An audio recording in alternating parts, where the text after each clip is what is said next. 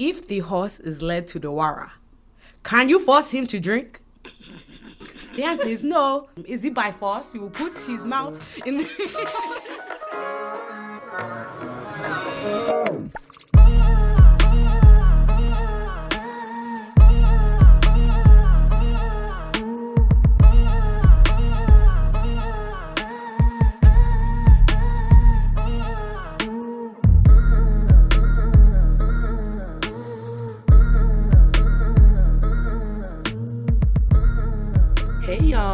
Hey, welcome up? back to a new episode of the Black Triad with Dina, Tara, and Dira. Episode four. Brown, brown, Ivy. Brown. Shout out to Blue. Ivy? Yeah. I was like, oh, okay. It took me a second for that. Cool, cool, like, cool. Come on, the Roman numerals. Get your Illuminati up, my guy. I was like, okay, I mean, we could always celebrate Blue. That, that's great. Cool, cool, cool. Especially that super dope Family Feud video that I came out. I have not watched it yet. It finally came out on YouTube for us poor oh, folks. Right? Yeah. For a title. Wait, I technically title. have title oh, and have not yet to actually subscribe yet. It comes uh-huh. free with Sprint. Oh, but oh it comes free with Sprint. Didn't do it yet because I just have so many users. streaming devices or streaming apps, so it's just so hard to choose. But no, I haven't seen Family Feud either. Yeah, the video's the video's cool. I won't I won't give it away, but um, oh, there's something to give away. It, it makes you think. Ooh, like, there's a lot. It's like a Thank future. God. Where like women are in power and okay, Jay-Z. Uh, it seems like very well into the future. There's a lot of like thank you, Solange. Yeah, for kicking his some knowledge into, into that boy. Okay, a, it was uh, directed by Ava DuVernay. Yeah, I did hear that. Yeah, there's a lot Ooh. of celebrities in it. Um, All right. Yeah, yeah, you're a lot of, a lot of. There's more to um, this too. Michael I mean, B. Like Jordan is in video, it, right? And I know Michael oh, B. Jordan. Ooh. It's a little long. I don't yeah, know, it's seven, like seven, seven minutes or something. It's Just a message, right? Yeah, okay. yeah, it's a, whole it's a message. Uh, what is it? Thandi, Thandi Newton. Oh, really? Is also in okay, it. Well, I wonder uh, about her. What she Moonlight. I can't remember the actor's name. The guy Ooh. from Moonlight. Who the played the adult, the adult one? Yeah, mm-hmm. yeah. Wait, who was he's one? in it? The adult, Chiron? yeah. Is that his name? Chiron, Chiron. Yeah, he's in it. Okay, Tr- Trevante is his name, right? Trevante, yeah. Mm-hmm. Oh boy, mm-hmm. finest. Yeah. yeah, it. Yeah, check it out. Definitely, it's on YouTube, so it's nice, it's nice and free now. Mm-hmm. Nice, thank you. Dem- democracy. Oh well, I feel like that's a good segue into the. Always the perfect segue. So, for those of you who may or may not know, um, the the Trump tell-all, I guess you could call it, Fire and Fury, uh, by Michael Wolff, a, a columnist for like that's, U S that's Weekly. Name? Yeah, Fire, Fire and Fury. Fire and Fury. Fire and Fury. Okay, Michael ah, Wolff spilling all like the tea. Sounds like a Nigerian tea. church name. Fire and Fury Tabernacle. So y'all be in church all day, all day. I hate you.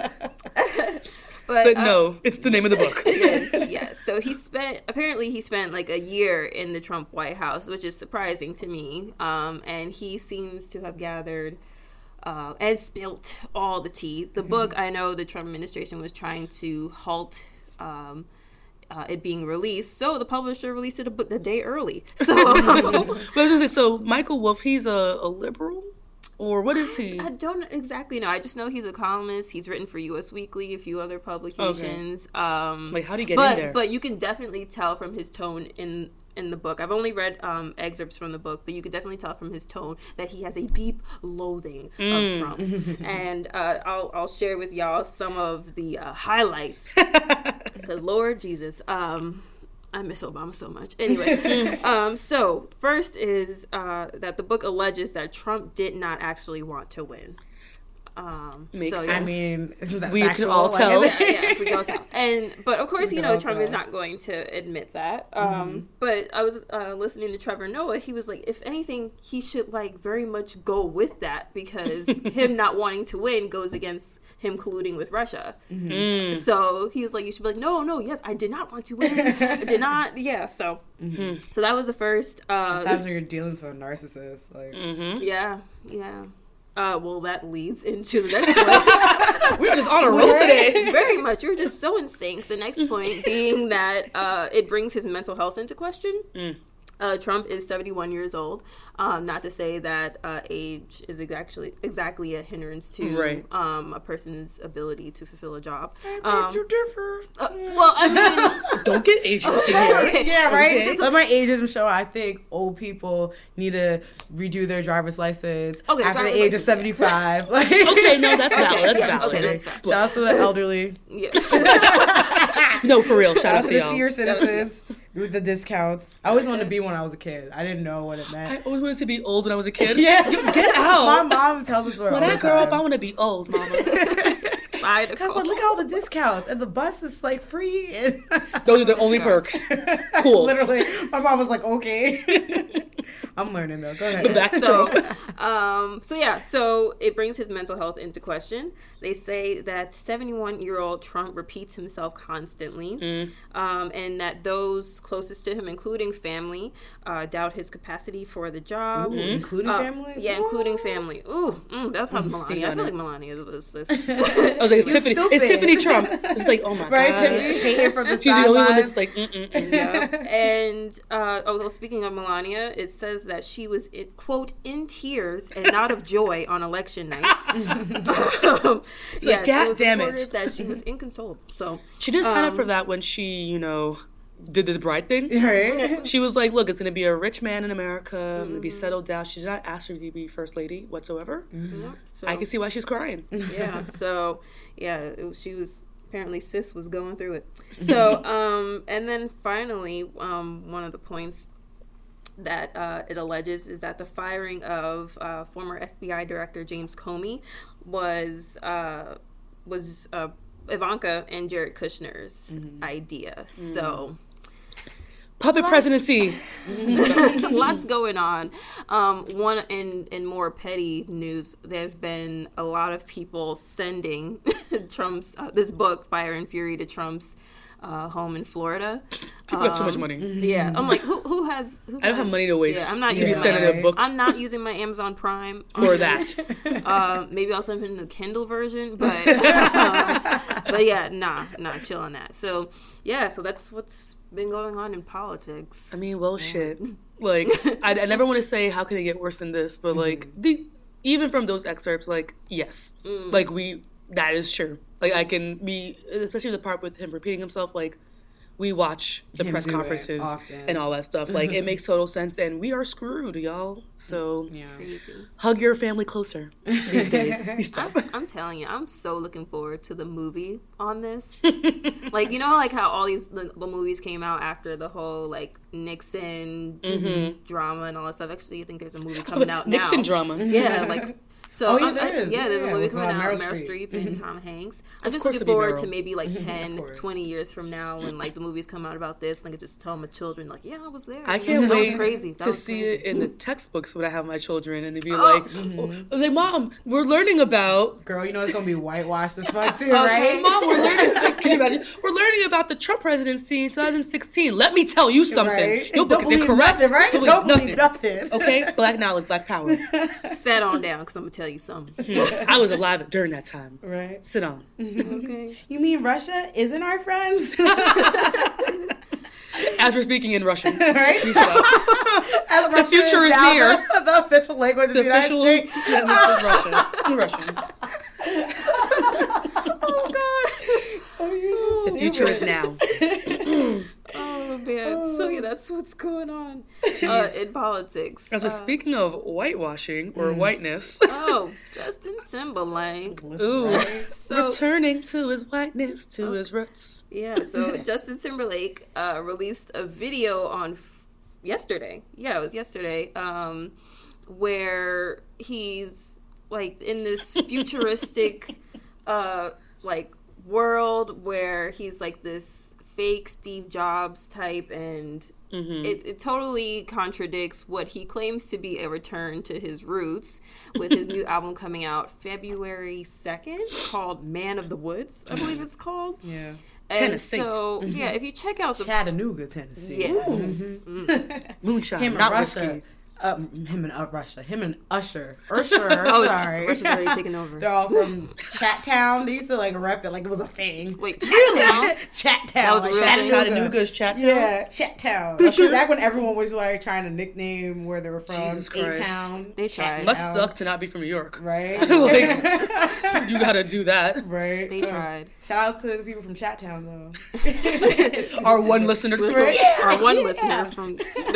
We made him all right. We don't even call it that, but yeah.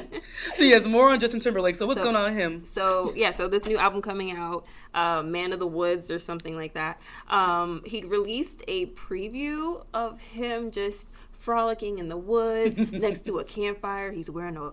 A tank top. Just, There's a babbling brook. Serving real Appalachia. Like, yo, just, talk about it. You know, and talking about returning to his roots, re- you know, doing this album for his family and for his son. And so Jessica like, Biel is up in there. Are his roots still like collecting Mickey them Mouse seventh Club? Heaven checks. I'm trying to figure it out. Seventh Heaven checks. Seventh Heaven. Yeah, this is still on syndication, I think. So anyway, so yeah. Show, so syndicated a lot. So... A lot of the thoughts around this has been uh, for a lot of these white artists who seem to appropriate black culture, they always seem to conveniently go mm-hmm. back to their roots, a k a going back to being white. We've right. seen it with Miley Cyrus, um, where this last album that she made, which flopped, um, Good. was a return to her roots. She's like, I don't want to do this hip-hop stuff anymore. Right? It's so demeaning. Right. Yeah. All those things. We, oh, it just makes me so mad because mm-hmm. it is, especially when going back to Justin Timberlake and even Miley Cyrus, not even just appropriating, but, like, profiting heavily off of mm-hmm. blackness. And, like, right. even with Miley Cyrus, like, of, like, character, caricature, wow, caricaturized mm-hmm. blackness, where it's, like, even more insulting than just doing on its own. But even with like the whole Justin Timberlake, um, Janet Jackson situation where mm-hmm. he mm-hmm. threw her under the bus basically. And the Super Bowl's coming. And, and right? he's back. He's exactly. For the Super Bowl. Right. Yeah. So like that, the way that people can use and abuse blackness and then conveniently just go like, oh, well, I'm going to return to what I really started with mm-hmm. and have the ability to do that. And right. I mean, good thing with Justin Timberlake, it'll probably be a fine album. It won't. It won't flop. I doubt it will flop. Right, unlike Miley, is definitely going to be producing. Right, and Timbaland mm-hmm. is right. on the album too. And of you course. know, Justin's learned a lot, you know, from all these years of uh, being in black influence circles. So, mm-hmm. you know, he knows too much. That's what happens when you invite right? new people to the cookout. Mm-hmm. They take your shit. He and started early and stayed long mm. in this black in black music. The recipe, you know, started with a cornrow, then got a fade. Salad. Mm-hmm. Mm-hmm. Mm-hmm.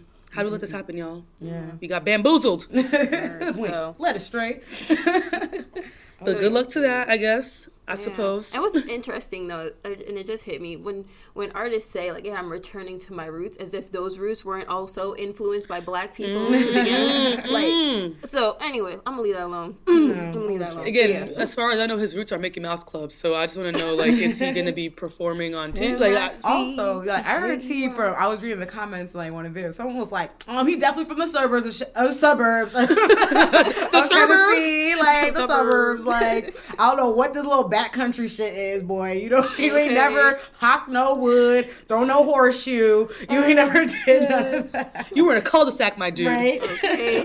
He had the buzz cut in the preview. Just mm-hmm. right. Just roasting serving peak. Some marshmallows. Took it out of a mason jar. Yep. Right. With some moonshine. I was gonna say that Jessica play, playing music with, the, with, a, with a spoon and a cup of glass. Ting ting ting ting. So I was looking for the fiddle. Like, let me stop. Of all these stereotypes. A nice, a nice light roast of Justin Timberlake. Boy, you deserve it. So mm-hmm. you're just lucky it's a light roast. You you made some good tunes. So. Well, moving on. Uh, the premiere of Grown-ish was yes. this uh, past week. Yes. Um, did anybody check that out? No? Mm-hmm. I did not. I was supposed to, mm-hmm. and then I didn't for yeah. some reason. Did you check it out? I watched it last night for research for nice. today's episode. Beautiful. Um, yes, good job, good job. It's, it's kind you. of out of our age group, not to age us. But no. It's a little bit. I fucked with freeform heavy, okay? So, I mean, they come through with the Harry Potter like marathons consistently. That's probably the most time. And also Parent Trap. Word. So, I mean... No. But no, I, I missed it this time. oh, yeah, yeah. Also for those who are, are unaware, uh, Grown-ish oh, yes. is a spin-off of the A B C show Black-ish. Which is so amazing. Um, it's mm-hmm. a show about that follows Zoe, the oldest daughter, her journey into college and meeting fun, fashionable, diverse friends. Mm-hmm. So, yeah, mm-hmm. that's a little bit about the show that premiered mm-hmm. this past week. So, yeah. Um, so, Does it say what type of college she goes to? Like, is it like H B C U-esque or is it like P W I-esque? So P W I I, meaning predominantly white institution. Uh, let them know. Mm-hmm. Um, so I originally thought it was going to be an H B C U. So they kind of have some influence of like a different world, but it's an entirely mm-hmm. different show. Mm-hmm. Um, huh. So it's a made-up school called uh, Cal U, Cal, mm-hmm. Cal Univer- California University. Mm-hmm. Um, so it's a P W I. Okay. But within the school, there's like this historically black uh, residence hall. Mm-hmm. Okay. Um, And so um, that's where, like, all the black kids hang out and all the black kids live and there's history, culture, and all that stuff. And there's, like, a B S U, a Black Student Union. Mm-hmm. I mean, of course. So, so yeah. yeah. Gotta have yeah, it. Yeah, gotta have it. So so there there is some influence um, of that. So I know that there was definitely, even though I didn't watch, I was seeing some controversies mm-hmm. over the show on the internet. I'm like, damn, this show only got one, maybe two episodes. Yep. Yeah. It was just two and y'all already started. But, you know, it's good. Questioning things, but well, what's the controversy? I mean, I know, but for our listeners, yeah. what's the controversy? So yes, tell us. The main article that I saw was like Grown-ish and do dark skinned people not go to college? Question mark. I was mm. like, true. So let's speak on it. Yeah. So I think what people were trying to say is that from just the stills and the shots from the show and what people have seen so far, that the representation of like dark skinned black people is not adequate enough. It's not mm-hmm. it's just not enough. There's just like, so people are just like, why isn't there, this is supposed to be a black show, like why aren't we pushing for these things? Why aren't we seeing the diversity in black people? Yeah. Mm-hmm. I just I feel like that's a question that comes up not only, I mean it comes up for any type of media that's all black, like mm-hmm. I think even in that criticism also came up in Beyonce's Lemonade.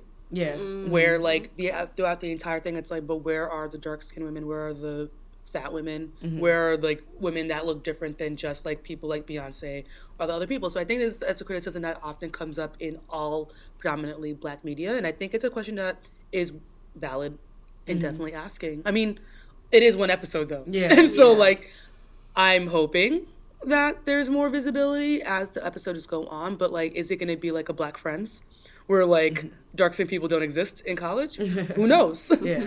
So I think, too, another thing that I thought was just interesting is just, like, how over time the spectrum on what blackness and what being dark skinned mm-hmm. is has changed. So it's like, when I was looking at the pictures of the kids on the show, I was just like, okay, not that dark skin is, op- like, opposes light skin. But I was like, I don't consider not one of those kids light skinned.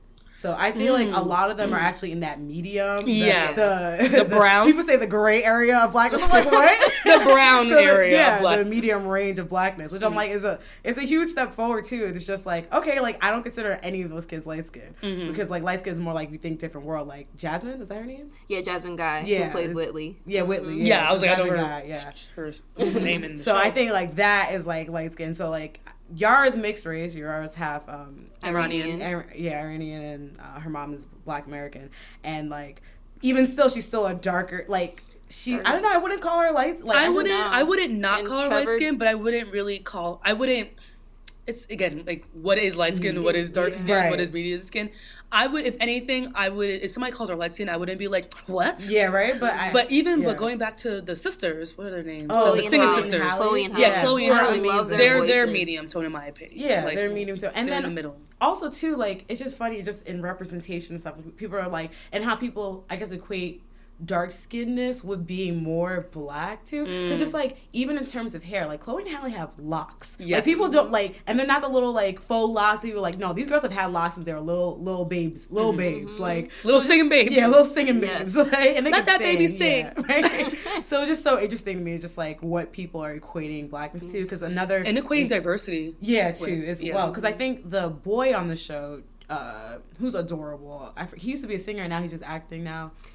Something Jackson is his last Oh, name? Trevor Jackson. Trevor Jackson. Yeah, that, yeah. Look at that black. Look at his name, Trevor Jackson. Mm. Y'all gonna say this? With the last yeah, name, Jackson. Even Trevor, I would consider him on the darker end of yeah. medium. Like, I, mm-hmm. I don't know. Like, it's hard. Even for me, too. Like, um, I consider myself dark-skinned. But then I've met dark skinned people who mm. told me, like, bitch. D- Dina come, said, yeah, said mm. no. Oh, and I was, like, wild offended. Like, it's a conversation I've often had yes. with people, too, where other people are like, they identify as darker skin. And I'm like, but is that because, and this is not, like, mm-hmm. against you or anyone else yeah, I'm having a conversation with. But, like, is that now because dark skinnedness is more comfortable now? I'm not mm-hmm. saying for you, but, like, yeah. back then, people were not trying to be dark skinned. And now that it's, like, more, like, acceptable for yeah. everyone. Mm-hmm. Now people are like, yeah, I'm Turks and Tuna. I'm like, bitch, where were you when you were being made fun of? And like, I was being made fun of in, in elementary school. Right. So like, I don't, so like, I think mm. like going back, like complexion and what is considered what has mm-hmm. definitely changed and morphed yeah. throughout the years. And it's and, definitely widened too. Cause I yeah. think people were saying like, where are the people who look like Lupita? I'm just like, oh. what? Like that's like, so another thing too that I have is like, I think that especially in the context of the United States, cause the show takes place in the United States, most black people fit in the medium spec, that mm-hmm. huge spectrum of like, right, yeah, and that me- brown, brown, gray area. Like, so the fact that people are like, where are the Lupitas? Where are the? I'm just like, okay, like, right, like this show also didn't have. Well, at least from what I've seen, also didn't have like not to try to compare, mm-hmm. like, because we already have an overrepresentation of really light skinned people. But like, I just saw people who were just black. Like, I didn't think even, but it's something like because I guess I'm not considered dark skin, which is bull. I don't know. I'm still fight that. I still feel like I'm dark skinned. I'm giving a disapproving right? look. She look at me like I'm Rachel Dolezal. I don't care. Wait, like, no, no, no. Don't put that on me. Don't say that name. I don't care. It's almost like being called a racist. Chill, son. But yeah, just like it's just so. I feel like it's just a very like interesting range that, and I really appreciate that. Like. In terms of diversity, just blackness, the spectrum of like what's considered light skin, what's considered dark skin, it's just going, it's just moving shifting, down, shifting yeah. towards the end of like being like, very, like ebony, being like the color of ebony is like that's dark skin. And even in that case, people, I'm not dark skin if you're going, yeah, right, you if know? You're gonna make exactly. it that. So like, just like at what point, like it's good that we should never be satisfied right. until like you know there's everyone's full, represented, everyone's represented, yeah. Right. But just like I mean, give the show a chance. Like there are black, it's a black show. I I, don't, I didn't hear people boycotting the show. No, yeah, I don't not, think we're know, there nice. Yet. Even no. though I heard that some people wanted to boycott. I, I feel was it like Black I Panther? Know where you're going. Yeah. Don't, yeah. Wait, but that's a that's a okay. hoax. Yeah. Oh, good. It was a four chan yeah. hoax, and good. It's funny. And four chan, I wish we had time to talk about it. Mm, Should have yeah. put it in the lineup, but yeah. yeah. I go, was gonna go there when we first mentioned Michael B. Jordan, right? But we talked yeah. about this in the past, past like in like private conversations about like critical thinking and how people kind of just follow outrage yeah. and mm-hmm. are not actually thinking for themselves. Like, are you actually personally outraged about this or not? not because right. you heard. I think it was based on like Michael B. Jordan's like girlfriend being not black. Yeah, she's and then something. Yeah, she's like not black, and, and like, people he invited her over for Kwanzaa with his family. Oh, did he? And- Stop, guys! Sabari Ghani. And so, um, I guess just really quick. Um, so there's been rumor that Michael B. Jordan uh, does not does not date black women. Um, And in his Vogue seventy-three Questions interview, he said that that was like the most outrageous, ridiculous, mm-hmm. ridiculous rumor he's ever heard about himself. So, yeah. So as a result of the, you know, people, I'm doing air quotes, people seeing um, him and his non-black girlfriend at Kwanzaa dinner, um, people are like, oh, oh so that's true. Huh? That's oh, true. Oh, was it her at Kwanzaa dinner? Yeah, yeah. That's like oh, there were pictures about. So he celebrates yeah. Kwanzaa, and they had a Kwanzaa dinner. Oh wow, that's that's what I was laughing at. Sorry. Yeah. So um. So, yeah, so people were, I don't know what people, but uh, maybe it's Michael Jordan, Michael Jordan's fan club saying was saying that they were going to boycott Black Panther. And I'm like, it was like a four chan, it was right? a four chan thing that it. Made it happen. And yeah. it's like, y'all, like, and, and now it's like, there's like an article, I didn't read it, obviously, but it's like how um, the hoax basically pits, like, puts black women in a corner, basically. And it's just mm-hmm. like, but we need to be more critical. And we'd have, we'd have personal thought about what we think about these things. Not just because somebody started a movement. Mm-hmm. And you're like, yeah, I'm outraged too. Let yeah. me wait.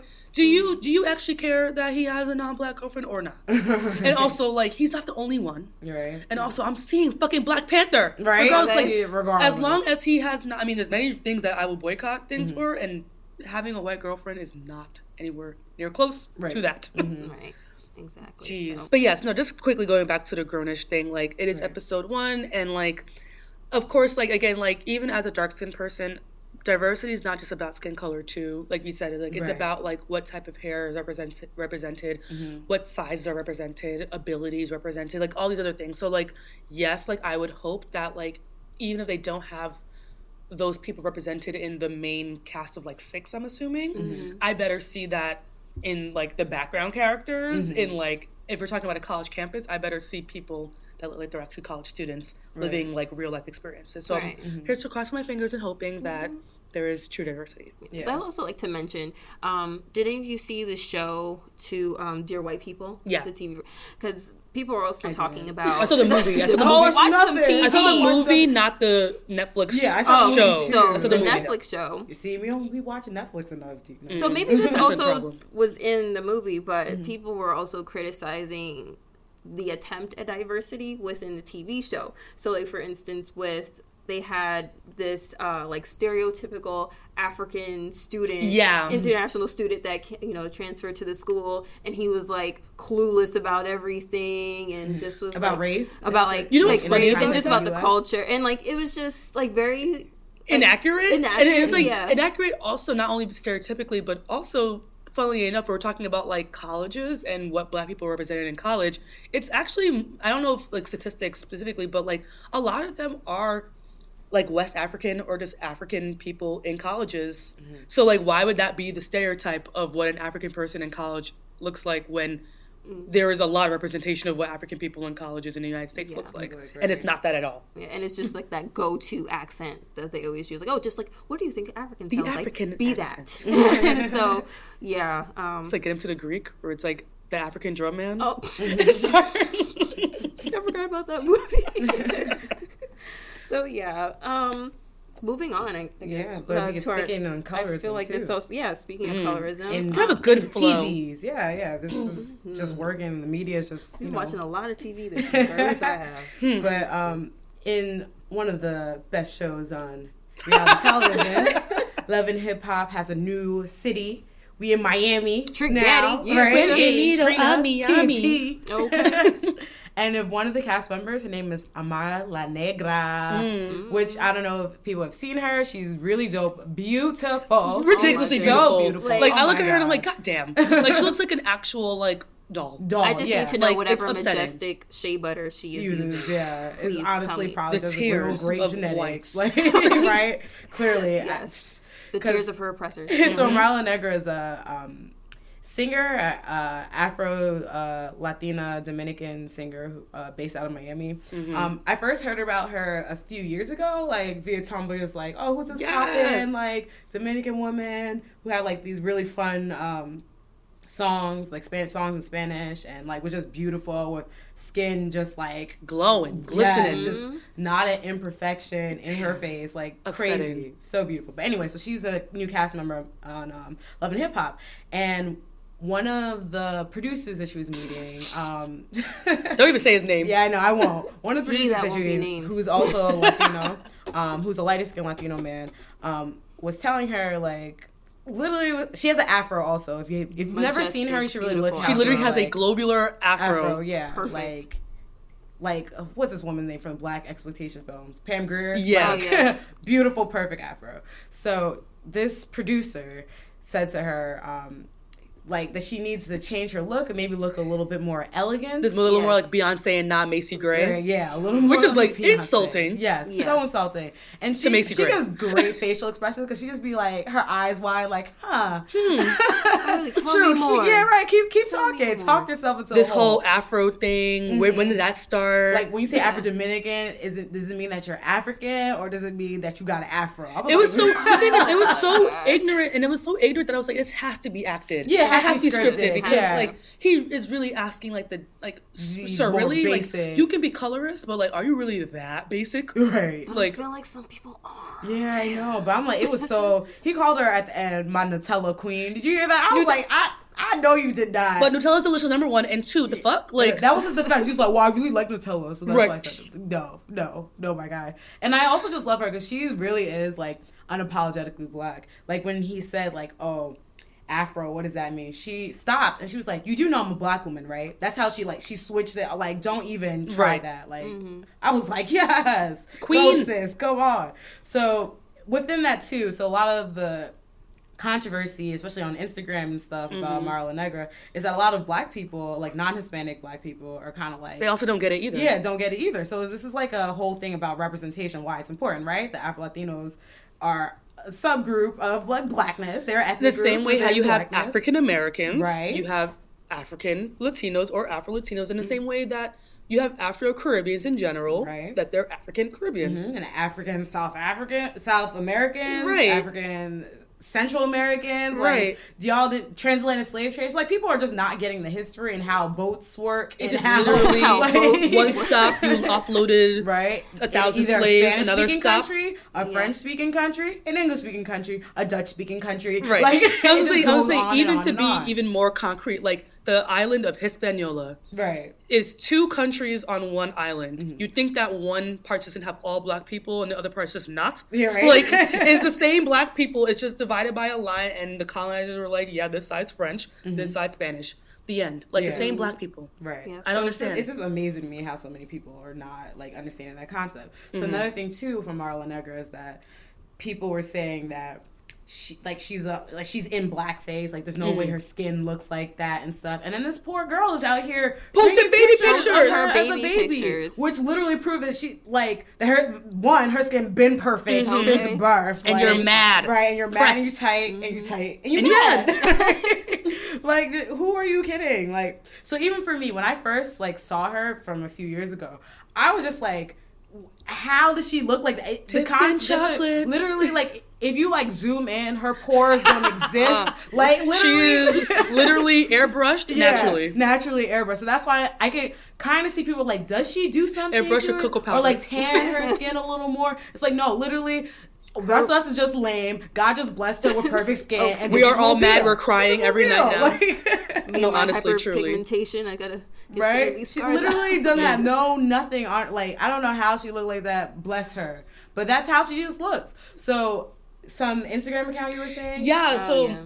Um, Instagram accounts. So yeah, so, like, people. I've been seeing a lot of, like, drama with some Instagram accounts. So there's this one um, swimsuit company I will not name because just, like, it's seeming a little messy right now, and mm-hmm. I don't want to, like, be false in what the intentions were. Mm-hmm. But um, it's a swimsuit company that That's I think African-owned. is either... Yeah, either Nigerian-owned or Ghanaian-owned that was kind of, like... Usually, like, all of their Facebook posts are just their swimsuits and their models. The end. Mm-hmm. And for the past few days, there's been like, I think six posts in a row with um, Amara La Negra, just like talk, like again, like in these cryptic ways where it's like, let me find one of them. I think one of them said like, so if it's Afro-Latina, is there something called lace frontina? Yeah. And it's like, I don't know if this they is tried. sarcastic hey, or if you're actually confused also about what Afro blank means. Yeah. Because like, again, like in the show, it's like, it's not Afro because I have an Afro, but it, Yes, too. But yeah. it's also Afro because Afro is just a short way of saying African. Right. Mm-hmm. And so, like, just like, like the even fact the term that... Afro-American, people have never heard that. Exactly. That used to be a phrase that people say. Like, what right. are you talking about? And so oh, I think oh just, God. again, like, the ignorance of, like,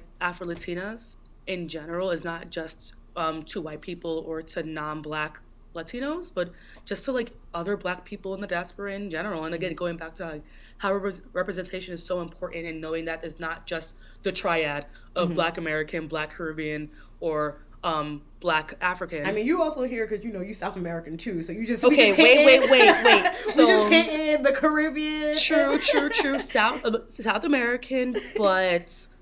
Not like English speaking, yeah, South American. South American, American you be hitting the regions. Yes, I'm hitting the regions. Just to make because we're here about I'm, regional I'm things, not like literally because you're like you know what I mean. Like right. Like I'm not Abesha. I'm not like, but I'm repping for the continent of Africa. Exactly. You know, I was trying my best to rep for exactly. anyone black in the continent. But true, I, I agree because you know? like I just want to make sure because like even with like. When we go back to like what's like West Indian versus Afro-Latina yeah. versus all those things, like mm-hmm. yes, regionally we all are bounded by the same customs and all that stuff, and then, but also language makes a big difference mm-hmm. in what things are going down with your people culturally, especially. So like, I do want to say is like yes, I'm trying to sometimes rep y'all or hopefully like mm-hmm. have y'all in my fold, but mm-hmm. also like I'm well aware that there are still differences in culture and like even the same way like as a Caribbean like.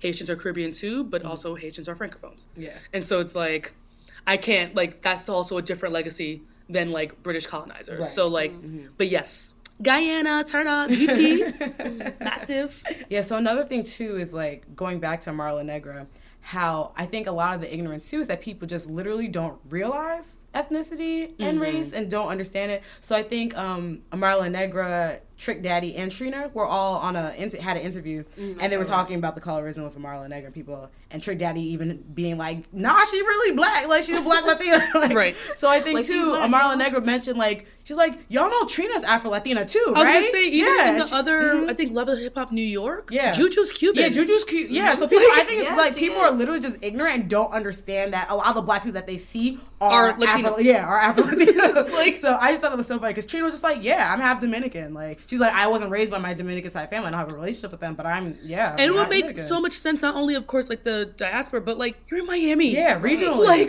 and then going back to like, regionally, like Miami has a high percentage of that. New York has yeah. a high percentage, mm-hmm. percentage of it. So I can, I can see why if you're not exposed to it, you don't get it. But also like, they're there. Yeah. they're there and they're not hiding. Yeah. Like, even in New York too, like right. with the Schomburg right. Center. Yeah. And so, well, I'll also just personally say as well, so my family also has Cuban heritage. Also, mm-hmm. my family, I have family that's from Key West. And I remember mm-hmm. first hearing this, um, I was like, wait, we're also Cuban, but we're black. Like, not realizing yeah. mm-hmm. that, like, it's, like you said, both and. Anyway, mm-hmm. but yeah, like with the Schomburg Center, the Schomburg Center for Research in Black Culture. I, I, that's, I, I research in Black Culture. But it's like a it's like a staple here, like up in Harlem. And the Schomburg Center is founded by an Afro Puerto Rican. His mm-hmm. name was Arturo Alfonso Schomburg. so, um, Alfonso and he Schomburg. was from he was uh, a Puerto Rican. Uh, he was a Puerto Rican of African and German descent who moved to the United States, and he researched and raised awareness of contributions of Afro Latin Americans, Afro Americans, and yeah, just so it goes back to the point that people kind of just don't realize ethnicity and ethnicity race, and like race. Separate things. Yeah, and actually his birthday uh, is at the end of this month, so they'll be having a celebration of that. Happy but, birthday yeah. to you. Oh, wait, we don't have the copyright for that either. Right. Sorry, Steve. But you know what we mean. uh, so yeah, let's get into the next segment.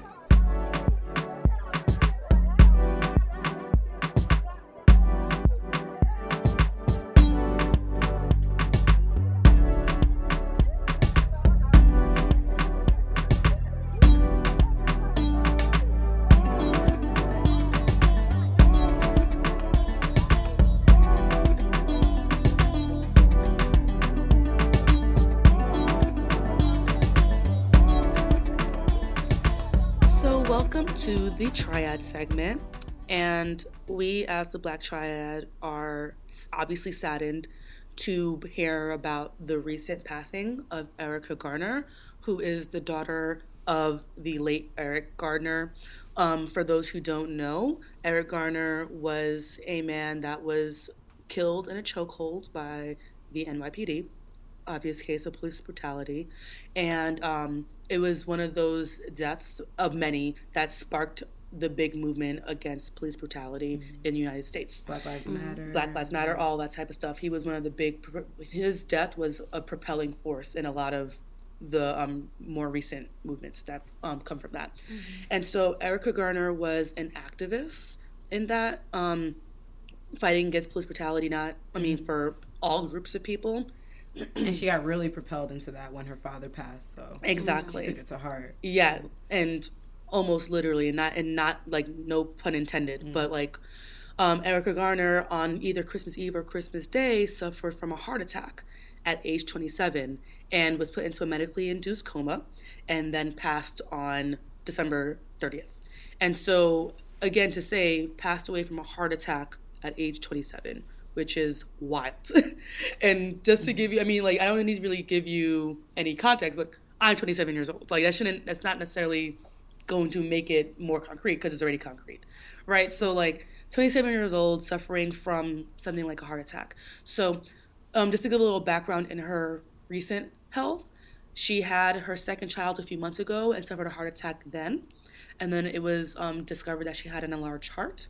And so then, during this time, during the winter time, she had another heart attack and then passed. So being twenty-seven and having a heart attack is something that does not necessarily match up age-wise, right? Mm-hmm. If you are in normal health, that is not something that is expected to happen to you at all, right? And the first thing that came to mind when I heard the news was this is obviously because of racial stress and mm-hmm. just trauma from her father's passing, and also just the long-term trauma of doing this activist work yeah. in police brutality and the blatant disrespect from police forces throughout the country and obviously throughout the world, mm-hmm. right? And so this triad segment is not only talk about that racial stress but and trauma, but also talking about just general health outcomes for Black people when it comes to mental health mm-hmm. and mental illness. And just general health outcomes. Yeah. yeah. So I know for me, this is Dara speaking, um, when I did my undergraduate thesis, uh, I really looked at uh, Black health outcomes, specifically um, maternal and infant mortality and morbidity in Black people in the United States. So um, a really interesting uh, video I had watched from the C D C, it was like called, the segment's called, I think, When the Bough Breaks. Mm-hmm. And it was about um, college-educated Black women and just how S E S, social social economic social economic status, plays into um, health. So, or how it doesn't play into health, rather. Mm, yeah. So this article, I mean, so this uh, segment was talking about um, college-educated Black women, and you're thinking like, oh, if someone has higher has higher education, they would have better outcomes, just health-wise. Mm-hmm. If you're like a Black lawyer, or a Black physician, you think you have access to certain right? things, mm-hmm. you know certain the things. That education gives you access, and you're aware, and blah blah blah. So even the statistic is just kind of crazy, so I'll say it now. It's college and graduate school educated Black mothers have higher infant mortality rates than white women, white mothers who didn't finish high school. And I just want to cut in really quickly because just to give a background, both Dara and I have M P Hs, um, but you did this in undergrad, yeah. right? Mm-hmm. In undergrad, I was I was also a sociology major, and I remember being in my sociology of health and illness class, watching When the Bow Breaks or When the Bow Breaks, and being one of two Black women in the class and hearing this statistic and being like mortified mor- mortified and yeah. just literally being like, I think the thought that went through my mind was, well shit, like fuck it. Like right. it's kinda like there's there's what am I supposed to do about that? Because you're taught like, okay, if you get the right education, you get the right jobs, you get the right health, things care, are gonna be better. Beat the system right. somehow. Mm-hmm. But it just shows that you can't you can't yeah.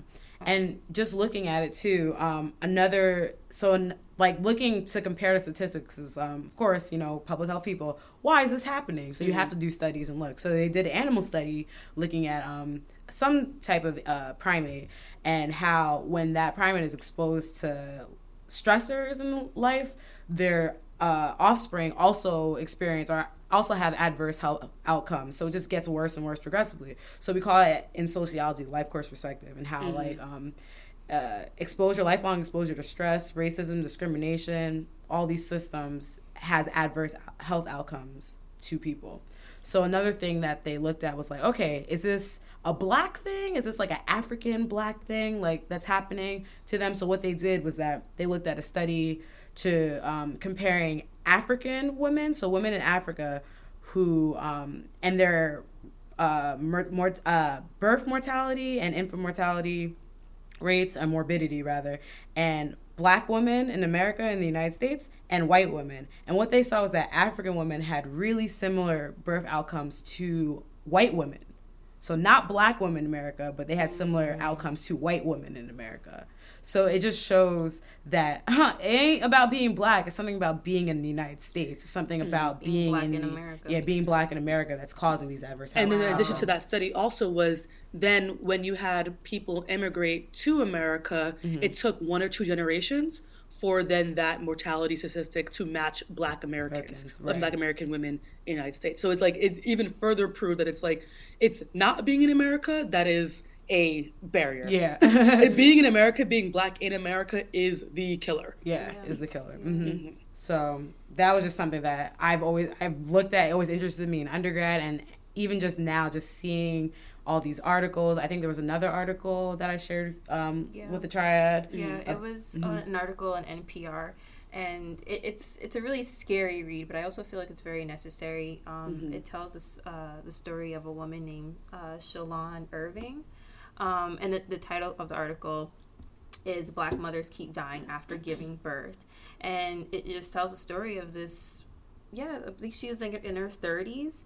Um, Public educate, health person. Yeah, public educated, health goals. Oh, my God. Which is like, another scary... Worked for the C D C. P- had two master's yeah. degrees, was doing a dual subject P H D, mm-hmm. and, and died, I believe, soon after uh, giving childbirth. I knew she had... Um, I believe she had some issues with her blood pressure, and it just... Yeah, she died soon after childbirth. Um, and it's just scary to see... Um, just like that that one statistic that you just said, Dara, about, you know, the difference. And um, there was one quote I have to just share that um, that's in here. It says, it tells you that you can't educate your way out of this problem. You can't healthcare access your way out of this problem. Mm-hmm. There's something inherently wrong with the system that's not valuing the lives of Black women, mm-hmm. or specifically Black American women, equally to white women. And so it just tells you, what do you do? Like, what do you do then? Yes. Mm-hmm. And again, like, even going back, like, she was a public health professional. And, like, again, having that, like, reflective, per- like, part of it where it's like, I'm a public health professional. Mm-hmm. Oh, wow. Like, again, it brought me back to, like, when I was in undergrad hearing about college-educated women. And it's like, it, it, I guess it hits that extra, it hits you harder when you're like, this is me. This could be me. It can be my colleagues. It could be my friends. It could be anybody who, like, you, again, you're told that you're safe when you build your way up, right? Mm-hmm. But there is no escape from right. it because yeah. racism is a structure. Right, yeah. exactly. Yeah. And it also plays into, um, for the science listeners out there, just like epigenetics mm-hmm. and how, like, it really is just like things that are happening around you can really affect your health and the generations after you. Mm-hmm. So, um, another science thing. So for people who pay attention in eighth grade, you know, bio or whatever, ninth grade. The mitochondria is the powerhouse. The mitochondria is the powerhouse of the cell. Yeah, that's what I kept saying. So we, you may have heard of this guy named Lamarck's, um, Jean-Baptiste Lamarck, who mm. came up with um, the theory of soft inheritance. You may remember it as the dude who had the giraffe, and it's like, okay, the giraffe's neck got long because the giraffe reached for the higher branches, and therefore the giraffe's children slowly got longer, longer necks over time. But I don't probably didn't, yeah. But I did you, why you didn't, why you don't even, and why it was probably just a little line in your textbook is, is he because black? No, okay, sorry, not this time. I know Jean-Baptiste is not Haitian, but damn it. But um, so why you probably had never really may not remember this, guys, because soon after. Little Darwin over here came out with the theory of evolution. People were like, fuck that, Lamarck. That shit don't make no sense no how. Talk about this theory of evolution. That's what it really is. But come, this is why you got, you know, you may die, whatever, in the eighteenth century, but, you know, you got you got to stay strong because maybe your theories one day may may make it. You got to stay, you know, keep it's the like petty alive. An, it's like being an artist. You're probably going to be famous when you die, right? But, like, like don't worry. Girl. It'll come through. Your legacy right? still so remains. So basically, around um, in the two thousands, scientists started looking at epigenetics and the whole like, oh, things that actually do happen to your lifetime do have effects on your offspring, like immediately after even. And well fucking yeah, done. And therefore we now have Lamarckian epigenetics. So stay petty, keep your ideas strong. It may happen two hundred years later, but, but, still. But it's still going to happen. Be steadfast. Yes. Be steadfast in your theories. Oh my gosh. So basically, yeah, there is a thing with like just being exposed to health outcomes in your life. So another thing too that when I think back at Erica Garner, and how she was known for, too, was just kind of like, you know, in the movement, in the activist movement, she was always a firecracker. Like, yes. She was popping off. She was always seen as very angry. Yeah, yeah. Mm-hmm. So even that's people right. I know who've worked with, like, like coming like, Erica a little strong, Erica, like, you know. But it's just like, for one, it shows, it displays how, when we'll talk about later, just mental health and how mental health displays in different ways. Mm-hmm. But just the fact that, like, her health, like, just for the things that happened, she had every right to be angry. Mm-hmm. Like, we all should yeah. be angry like that. And the fact that it really t- got her, ended up getting her in the end. And it's just like, just shows how ingrained racism is in health systems mm-hmm. and just structures. And just like, you just can't even believe how someone who's twenty-seven dies from a heart attack. Right. I think like but, one, one of the most poignant things I've heard and saw was like, I don't know if I, somebody like I know said it or we like, it was like a group saying, or if I read it somewhere, but it was basically like the state killed Eric Garner and the state killed Erica Eric Garner, Garner, but it's different. Mm-hmm. Like one thing is like the police state killed Eric Garner and like the racist structures yeah. in health and life and everything killed Erica Garner. Yeah. And it's mm-hmm. like, it's still just structures that kill people in the end. Right. And there's something also that I wanted to note that was in that N P R article, and it's talking about like nursing culture mm-hmm. and how like the face of nursing culture is often white, middle class, like what and female, mm-hmm. um, and how very often when patients come in and don't fit that identity or don't fit that box, that it opens up for bias. So mm-hmm. like there was one woman that was in the article, and she did, the doctors did not believe that she was having a heart attack until mm. she had her second one. Mm. Um, and then there was like another woman, uh, black woman who was pregnant. Then one of the nurses, white nurses, thought that she smoked weed because she had dreadlocks. Mm-hmm. And so it just goes yeah. on and on. Yeah. As like even like reminds me of like even things that are like, again, we were talking about structures, like the idea that some high percentage of non-black or white doctors or residents, I think either medical students, medical school students or residents believe that black people feel less pain, yeah. like physical yes, pain, yeah. than white people. And like how like you have people who are in school, like in training to be the people who are supposed to take care of us in the end, who actually believe that we feel less pain. Mm-hmm. And like how that looks when now when people need pain management, who gets to have the opiates and who doesn't, even though like I did read a study that shows like that racism actually was a protective thing in the new opiate um Opioid crisis. Opioid crisis, because mm-hmm. we're less likely to get prescribed pain medication, pain medication anyway. Mm-hmm. So it's like how that looks. But even regardless of that, it's like when we're not taken seriously. And specifically, even like I know research studies separately outside of race, women's pain is not seen as serious as serious as men's pain. Mm-hmm. Mm-hmm. And so like when you couple it together, black people, women put together, mm-hmm. black women are going to be the ones who are cast at the bottom. Right. Right. Mm-hmm. Yeah. It's crazy. And when it comes to black men, there are also disparities. Uh, here are some more stats. Mm. Uh, African-American men are thirty percent more likely to die from heart disease than white males.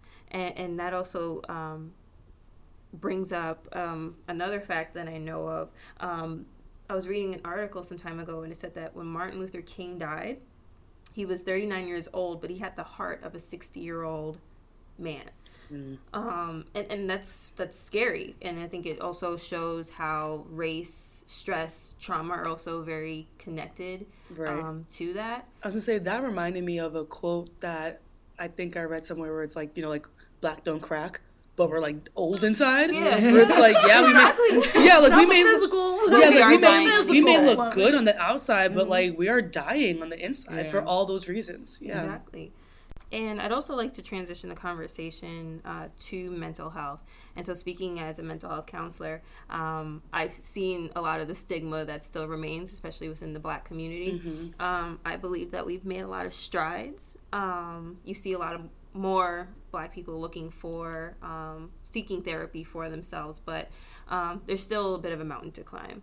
Um, And I know that this episode has been quite a bit about numbers, but here's some more for you. Mm-hmm. Give it so, some. So one in every five adults in America experience um, a mental illness. Um, but African Americans are twenty percent more likely to experience serious mental health problems than the general population. Now, from, from my experience, one one issue that comes about is that even though we're experiencing more mental uh, health problems, we're not exactly seeking mm-hmm. um, mental health care. Mm-hmm. Um, so there's a number of reasons for that. There's lack of access, um, lack of um, lack of you know insurance, um, lack of information education about, about mental mm-hmm. health, yeah. and a lot of internalized um, mm-hmm. discrimination towards black people. Like I forg- I think I forgot the exact term, but it's basically like when you internalize things that can be a positive, but they're really not. They're actually detrimental to you. So it's like when um, black people are like, "Oh, we can handle stress because yeah. like yeah, oh, it's God. like we're oh, strong no. people. Yeah, we're yeah. strong we people. We've been through a lot, so we can do this. Right. We can get through it. Like, yeah, it, that works for some things when you're trying to use like adversity to get past. It's talking about resilience, yeah, but resilience, that's not yeah. it. It's not, not it. This yeah. is not the same thing at all. Exactly. So. And I actually did a project um, during my master's program about strong black women within the church, but mm. I think it applies to both women with, within and outside of the church, and how um how sometimes we see like like some of the mothers in the church or some of the mothers in our family, and like we just say, oh, like, yeah, my grandma, she's so strong, she she's always a pillar of strength for the mm. family. And but so often um we put ourselves on the back burner, and so they're not seeking the necessary support, the necessary mental health Um, care that they desperately need, whether it's for anxiety, whether it's for depression, um, whether it's P T S D. P T S D, oh gosh, and, and just racism, it's just so connected. Or even just like having a soundboard. Because yeah. like for people who are in very supportive, who who are people who are supporting other people, oftentimes they don't have anyone to turn to to mm-hmm. talk about their problems. So even if you're not suffering from any like adverse mental health episode or something like that, just having somebody to talk to, like, mm-hmm. even if it isn't, like, therapy traditionally, but, like, having that other person that you can release to yeah. in some way. Yeah. And what about for Black men? Like, do Black men feel like they have an outlet um, mm. to share, to be vulnerable, mm-hmm. to to be open about um, any kind of mental health issues that they're having? Um, I know Dina and I, we were talking uh, prior to us recording about how difficult it was to find a therapist. And so speaking for myself, I wanted to look for a Black female therapist. Mm, same. Um, I've had white female therapists before, but I specifically was looking for a Black female therapist because I wanted someone who, uh, granted, we, we all say that Black people are not a monolith, but I wanted somebody who closely mm-hmm. um, identified with my experience as a Black woman. Right. Um, yeah, I wanted somebody who I didn't have to explain the little things to. Yeah, exactly. Right. And um, and so finding... And could a, also understand cultural nuances. And right, exactly, yes. Right. And, and so for finding a Black female therapist, that was difficult, but imagine trying to find a Black male therapist. Mm-hmm. I... I I don't see them. I don't see them. yeah. Um, shout outs to y'all. Yeah, yes. seriously. You're seriously. needed and wanted. Yes. But yeah, but, going back to like with Black men and mental health, right? Like we're talking about like, of course, like when we're talking about Black women, like people who are in high support levels or high support positions often, often do not seek the extra help. But like when you now bring, so like we're talking about like the the stereotype of the strong Black women, right? Mm-hmm. But then when we're going to Black men, now we're talking about like patriarchy mm-hmm. and toxic masculinity and what it means to emote. What does it mean to share and to yeah. cry, to do all those things that are not seen as quote unquote manly. Mm-hmm. And so like, not only is there not enough like Black male therapists, if you're somebody's looking for somebody who looks like them or identifies with them in some way, but then also like how likely is a Black male going to seek a help in the first place, because it goes way outside of what is the norm or what is expected of men in general, and specifically Black men. Right, right.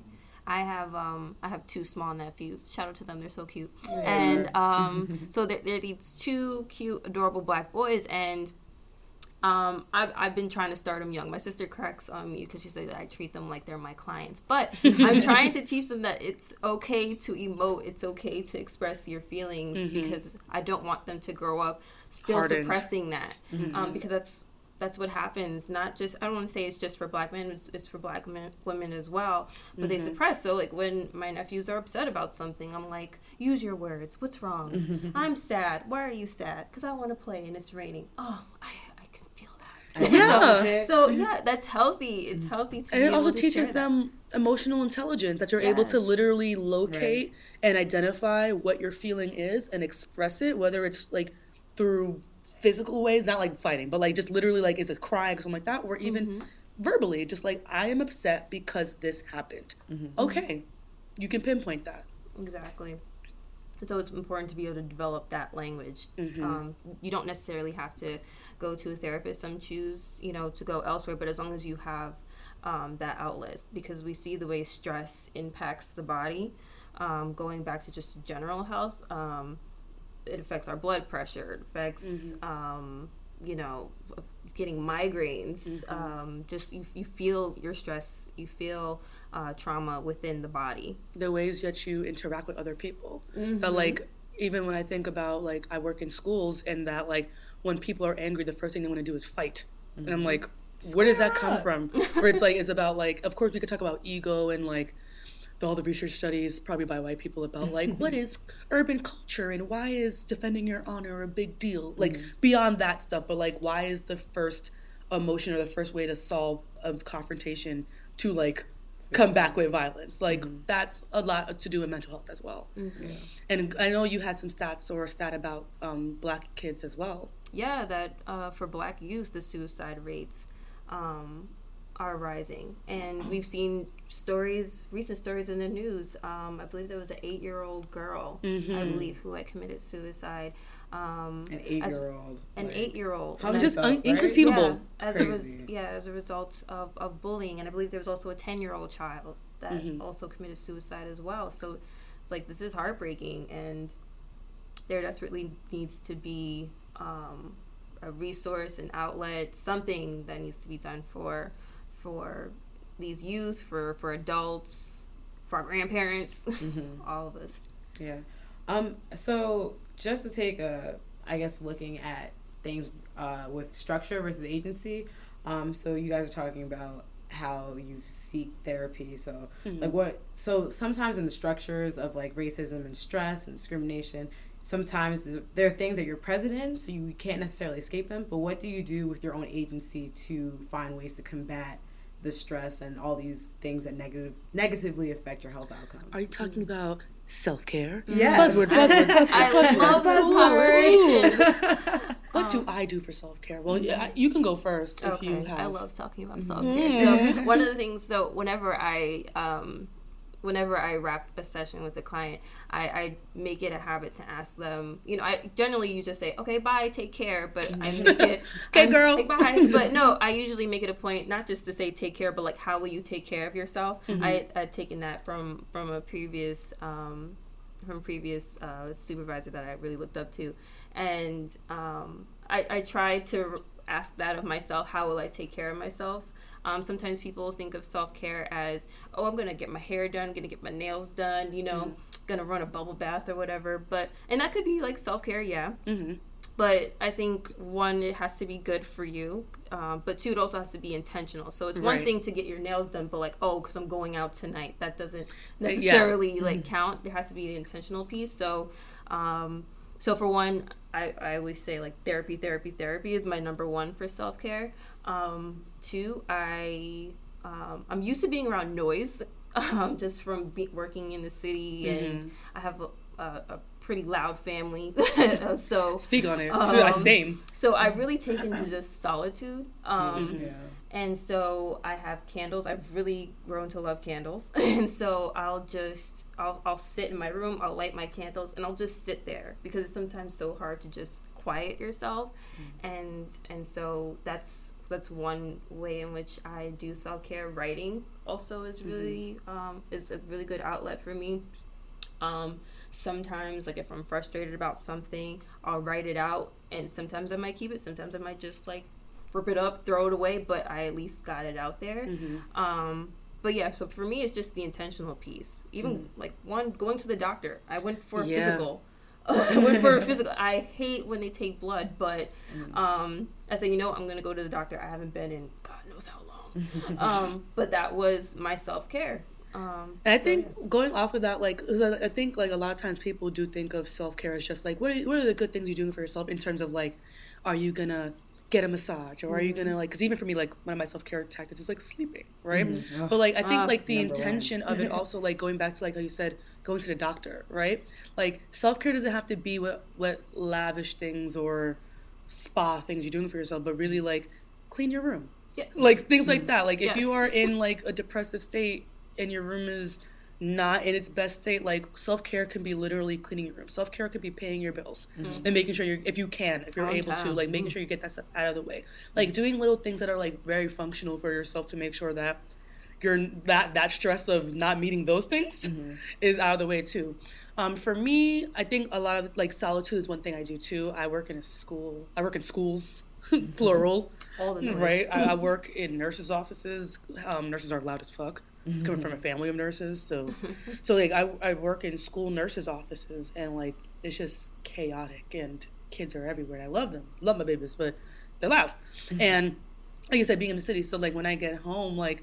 Oftentimes, just like lock myself in my room, and if I'm watching T V on low or just listening to a podcast, like that's one way I do it. Um, not necessarily the healthiest of coping mechanisms, but like a glass of wine, mm-hmm. right? Yes. And keeping it Forgot to the one. glass and not going past, because that's when it becomes unhealthy. But something that's like just gonna, even like for that moment in time, wind you down.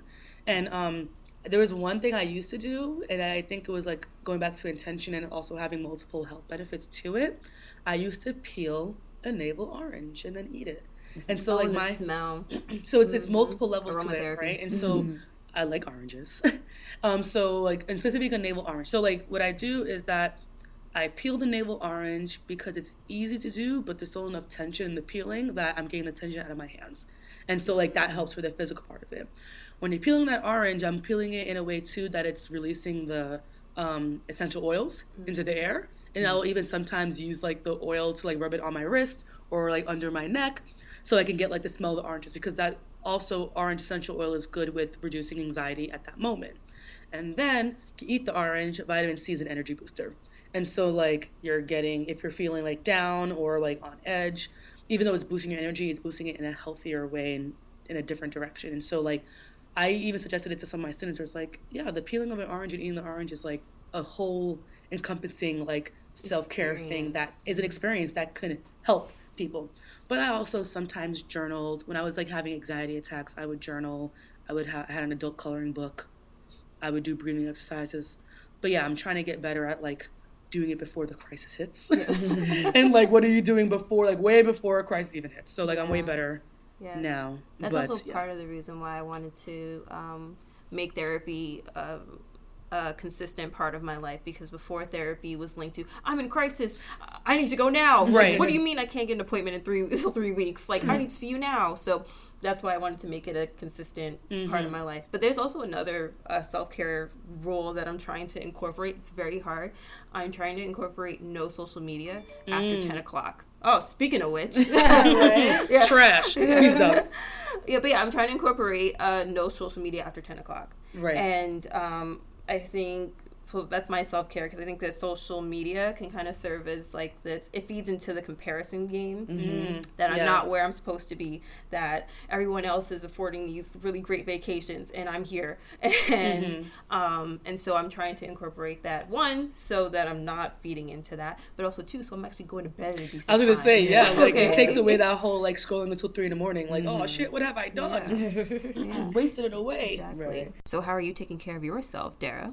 Um, okay, so for me, I feel like I didn't really think much about self-care until I was older and started, like, working in the health field and, mm-hmm. you know, being more educated to know about these things. Because, like, in, um, I guess in my African family, like, there's not really many things of self-care. I'm even teaching my mom self-care mm-hmm. methods Same. At this age, you know? Same. So, um, but personally for me, I always felt like sleep was my first self-care that I ever used, even as a child. I mm. enjoy sleeping, like, a lot. Yes. Um, some people will think, like, oh, in some forms of depression, sleeping a lot can be, like... But no, for me, sleeping has always been, like, just, you know, if you didn't have a good day, you know, I'm going to sleep this off and keep it moving. Mm-hmm. And you feel recharged, usually, you know, after you have a nice, like, long bit of sleep. So another thing that I also found that I was using as self-care... Um, when I was young was being athletic. Just, I love, um, like, having your heart race or hum- mm-hmm. heart pump, and in the endorphin sense, mm-hmm. not anxiety sense, because I have that too. And it's a difference. Thing, right? Yeah. It's a difference, right? So, and now especially uh, lifting, I weight lift a lot, so I love the feeling of just picking things up and putting them down. Mm-hmm. You're a tactile um, person. Right. right. And, um, also, I used to journal a lot when I was younger. I'm starting to get back into that with um, other methods of journaling. Like, I have this journal that I got that's like a, a question a day. So it just mm. asks you a question for every day of the year, and it's supposed to be a five-year journal. So nice. Yeah, it's really yeah. awesome. How thick so, is this journal? Ooh, it's like about... Damn. Y'all, y'all, yeah, I'm, really I'm using my finger. I know y'all can. She's showing uh, about four this. inches right? of thickness. Well, put it this way. Dara thick. actually bought me one for Christmas, and I thought it was a Bible. So that just goes to show you how thick it is. I was like, tick, how, tick. Did, how did she know uh, I wanted to dive into the word more? It's three hundred sixty-five pages of questions, you know? Um, but, yeah, it's that I've been doing, started off with the new year, and it's been really great, and I it's bringing me back to, like, just writing my thoughts and, like, you know, and I like the idea that I can go back in five years and see what I thought each day of the year mm. and, like, what my the changes that I had. Um, so, yeah. And, oh, another thing that this is probably my most recent form of uh, self-care that I didn't like before, but I started to grow to like, is aromatherapy. Mm. Um, I've had, like, sometimes scents are too strong to me, and they, like, I used to hate the smell of lavender, and a lot of people think it's a very calming thing. And for me, like, lavender, are you the same way, Tara? I hate lavender. Yeah, I don't. I like I lavender. I really like it. But it's not now, my favorite, but I like it. Yeah, yeah. So I've started to, like, um, um, have a little more lavender products, and I've started to, like, I think before it was too much lavender. That's why it was bothering Yeah, it's probably being too concentrated. Yes, yeah. yeah. So I think I've, like, lightened it up. And I was like, okay, I can see why people kind of like it. But just in general, I got some aromatherapy mm-hmm. oils and used them in my diffuser. Mm-hmm. And I've actually really liked to enjoy that. They're also good in the shower. Yeah. Mm-hmm. Oh, are they? Yeah, yeah. I've heard. And, um, yeah, one more form of uh, self-care that I just remember that I like to do is solitude, like you guys mentioned. Mm-hmm. I am a E S F P, Myers-Briggs personality. Um, I think you two are actually E N F Ps. Yeah, we're so both E N F Ps. Cool. Yeah, so Tara, Tara, turn up, turn up. We're the best. E N F Ps, but we're the best. No, I think E S F Ps are, so.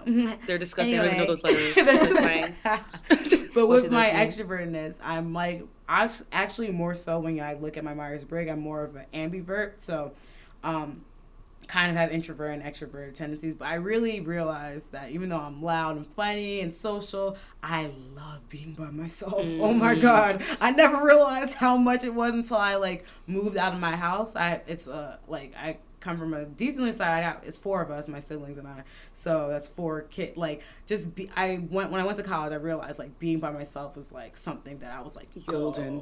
Yeah, like I was like, oh my God, I, like I'm listening to this voice in my head that's like my regular. Like, oh, you can do this. I'm like, ah, oh, yeah. There's no one telling me what to do and this and that. I'm just like, yeah. So just like having my own agency mm-hmm. to just do what I please yeah is something that's really self-care on its own. Yeah, so I'm really, you know, New York, I'm probably gonna have to leave New York if I really want to live by myself myself and enjoy life, but Don't I cannot leave. wait to just have no. like ah uh, that perfect peace. Like honestly, I sometimes feel like I could just like move to a desert, not a desert, a deserted area, mm-hmm. and just like live like a hermit. But like, you know, I have some nice things. But like just be by myself mm-hmm. and not have social contact would act like people would think like if you know me, you'd be like, what? That like you couldn't be. But no, I'm really someone who could honestly be by herself for like a really long time and be fine. I was gonna say like going just to do a quick like diversion, like we're talking about ambiversion. Mm-hmm. Whereas like for me, it's like I'm extroverted, but my fuse. It does not go as long. So I think like extroverts, like it's all about like getting energy from people. Mm-hmm. Like that's true for me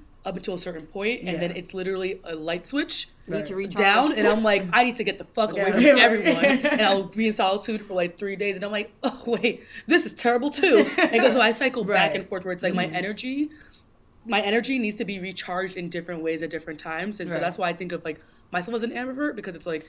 I can't be around people for so long, even though I love it, mm-hmm. and I can't be alone for too long because it's lonely. Right, yeah. right. Mm-hmm. I think the best way of explaining it for myself, Dean, I think it was at your birthday party. Mm-hmm. It was in Brooklyn, and uh, it was like, like it was like a house party. Yeah, oh, yeah, yeah. That was fun. Okay, so oh, I should only say I don't remember because I was gone. She was lit. No, so, was so I remember walking into the party, be like, yeah, hey everyone, yeah, and then maybe like an hour in, I was somewhere in a corner eating a cup full of pretzels. I was like, oh God, I'm overwhelmed. So, so that's how it kind of works for me. So mm-hmm. yeah.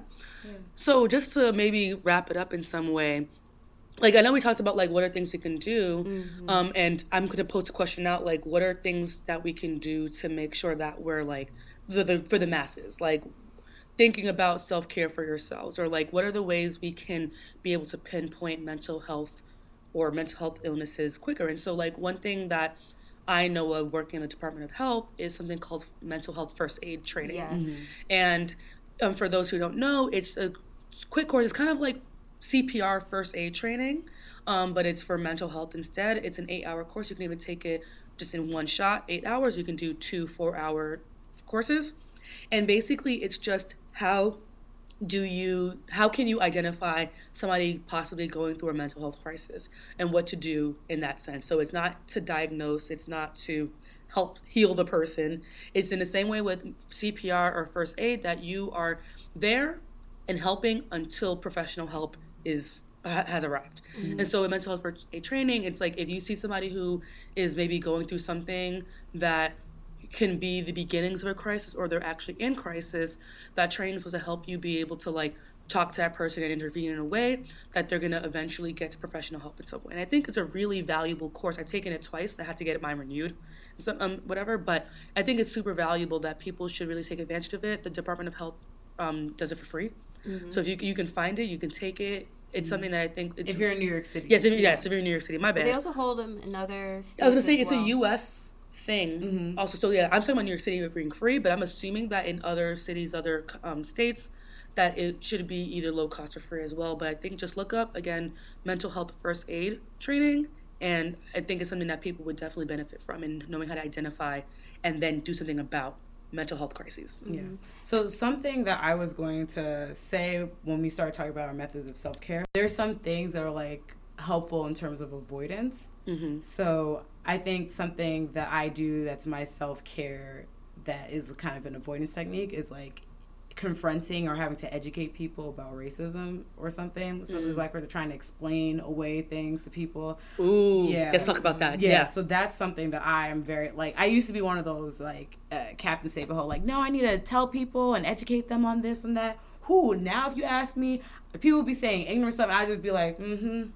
Yeah. Well, Google is free. Mm-hmm. Yep, Google yep. is free. Yep. I have totally removed myself so, from yes. those, not totally, but one hundred percent mostly removed myself from mm-hmm. those conversations because it's Stress. Stress. Yes. Yeah, it's very stressful. So I'm just like, I legit, sometimes, you know, like, people be like, oh, you know, we should always be standing up for this and that. It's just like, sometimes you got to do some self-care. It's like, me explaining this to you or explaining this to the upteenth time to somebody is just, is not good for my health. So I will take a step back and mm-hmm. be like, you know what? Go on with yourself. That like, was like when, after Eric Garner's death, or mm-hmm. after the verdict, that was not guilty or whatever it mm-hmm. was, or it, it, whatever happened where it didn't even, either it either didn't go past grand jury or person wasn't convicted. Like, I went to that protest, mm-hmm. but then, of course, more police brutality happens, mm-hmm. and there's more protests, and I've had to remove myself from protests mm-hmm. because it's just emotionally taxing to yeah. physically be walking, physically be yelling, and also having to, like, hear everyone's names again, and it's just mm-hmm. like, you have to remove yourselves. remove yourself from those spaces sometimes to, in order to continue to fight. Yeah. Right, right. Oh, absolutely. Because yeah. we protested a lot. Oof. Oh, yeah. my God. From class to the streets. Like. Yeah. yeah. Oof, gosh. There's also one last uh, thing I'd like to add. Um, I know I've been talking about therapy, therapy, therapy. Yeah, you should go. But also acknowledging that the lack of access is is a problem. Mm-hmm. And also uh, the lack of uh, therapists of color is also a problem. So I want to also throw out some resources. So one of the benefits, obviously, from us being in, in within New York City or working within New York City is that there's a whole lot of, like, low, um, low-cost therapy out there for, like, maybe... Um, I think I've heard of some places like maybe ten dollars. I was like, I heard thirty dollars. Yeah, thirty dollars, yeah. Even thirty to fifty dollars um, I mostly hear about. Um, but for those uh, that are looking for um, looking for therapists or specifically therapists um, uh, of color, so for one, I generally say you can check out like Psychology Today, mm-hmm. um, and then you can kind of just like pick out the therapist of color. But that's what I did. It was but, stressful. Yeah, it was stressful for me. Yeah, it was like flipping through Tinder. Anyway, so, yeah. um, but then there's also uh, a resource that I most recently, more recently found out about called Therapy for Black Girls. Mm-hmm. Um, and it was a search in, it is a search engine started by psychologist Doctor Joy Harden Bradford. And she also has a podcast as well that talks about um, that mental health and uh, like how to identify, you know, depression and, um, you know, how to deal with anxiety. And so, mm-hmm. that's also a resource as well. Um, so yeah, definitely be intentional about that. I was going to say also another resource is if you're if you're just looking for a therapist in general, and again your your um, barrier is cost, three one one. Yes. And it's, it's especially in New York City. This is New, New York City, City specific. Well. Um, New yeah. York City Well, the Thrive Initiative, Thrive N Y C, call three one one and they will connect you to an entire directory of low-cost therapists in New York City. Also, I just wanted to do a last one. If anyone who is listening feels that they're having thoughts of ending their life or suicide, um, the National Suicide Prevention Lifeline is one eight hundred two seven three eight two five five. And I'll repeat it again so you don't have to rewind.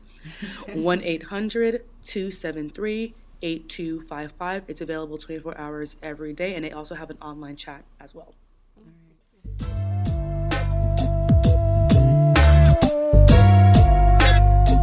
So one takeaway I have from this beautifully done episode, patting ourselves on the back, is that, like, going back, going off of what Tara said about, you know, being more intentional about the self-care, I think that's very important. Because I think, again, you talking about, like, okay, you're getting your nails done, but is it just because you were going to do it anyway? Or, like, what is specifically about getting your nails done that is something that helps you in the mm-hmm. situation? Because there may be a lot of things that people do as self-care or label as self-care that's not actually helping you. It's just a nice thing, but it's not necessarily, necessarily helping you grow from that situation or actually helping to calm you down. It's just something that's, like, seen as on the surface nice. Um, so that's one thing I took away. And another thing about, again, like, the emotional intelligence in, like, pinpointing feelings and reactions and behaviors. And so, like, one thing is to also, one thing is to know that you're angry, but then the next step is, well, why are you angry? What is your trigger for you having that specific feeling? And then what can we do to help you not react in that specific way? Or even another way, what can we do so that other people don't have you react in that certain way? Because I'm not, it's not to say that it's your fault. If it's if the reason is because of structural racism, it's not your fault, yeah. right? And so, like, what are the things that we can do to help alleviate or change the course of that in some way? But in the emotional intelligence behind cause and effect, I think, is something that is really important. Yeah. Mm-hmm. Um, I think a takeaway that I got from this episode is to be steadfast in your ideas, because three centuries later, people gonna, people gonna say you was right. You may not be here to make it, but you said it in this record. Look at heaven, like, damn it! See, God, I told you, I told you, I told y'all I was right. Them giraffe necks, though. Them giraffe necks. Hashtag giraffe necks, though. um, I would say my takeaway. Um, is the importance of checking in on each other, the importance of community. Ooh, yes. Um, very often we refer to Black people as the Black community, but um, just stressing the community piece, mm-hmm. um, especially with it being um, in the dead of winter right now, yeah. uh, dealing with bombogenesis or so whatever it's called, bomb cyclones out here. Um, Seasonal depression is very real. Yes, it is. And um, right now, social lives aren't as buzzing as they usually are, so we don't very often see people that we're used to seeing. And so I would just encourage, um, this is also a challenge to myself, but um, also encouraging all of you listening just to be sure to check in on um, those that you assume are okay. Mm-hmm. Um, check in that seemingly, you know, strong, um, relative or friend, mm-hmm. um, and don't always be the one venting. How about hear the other person out? Yeah. You know what I mean? So, um, or also start curving your calls as self-care. So, ooh, mm-hmm. that was, so anyway, so yeah, so just um, checking in on people. I think that's just so important, especially um, as we are fighting negative temperatures and and all of negative that. Politics and ooh, yes, girl, encouraging people just to turn off the television every now and then, encouraging them just to get off the phones, um, and yeah. live. Yes, live your life. Mm. Be present. Be mindful. Mm. All right, y'all. Live Thank you life. so much for listening. Yeah, we appreciate it. Where can they find us?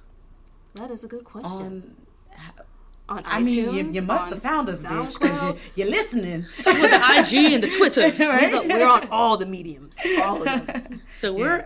at The Black Triad on both Instagram and Twitter.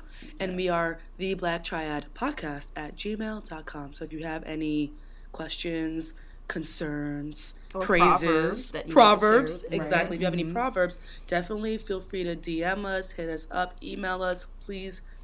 Less.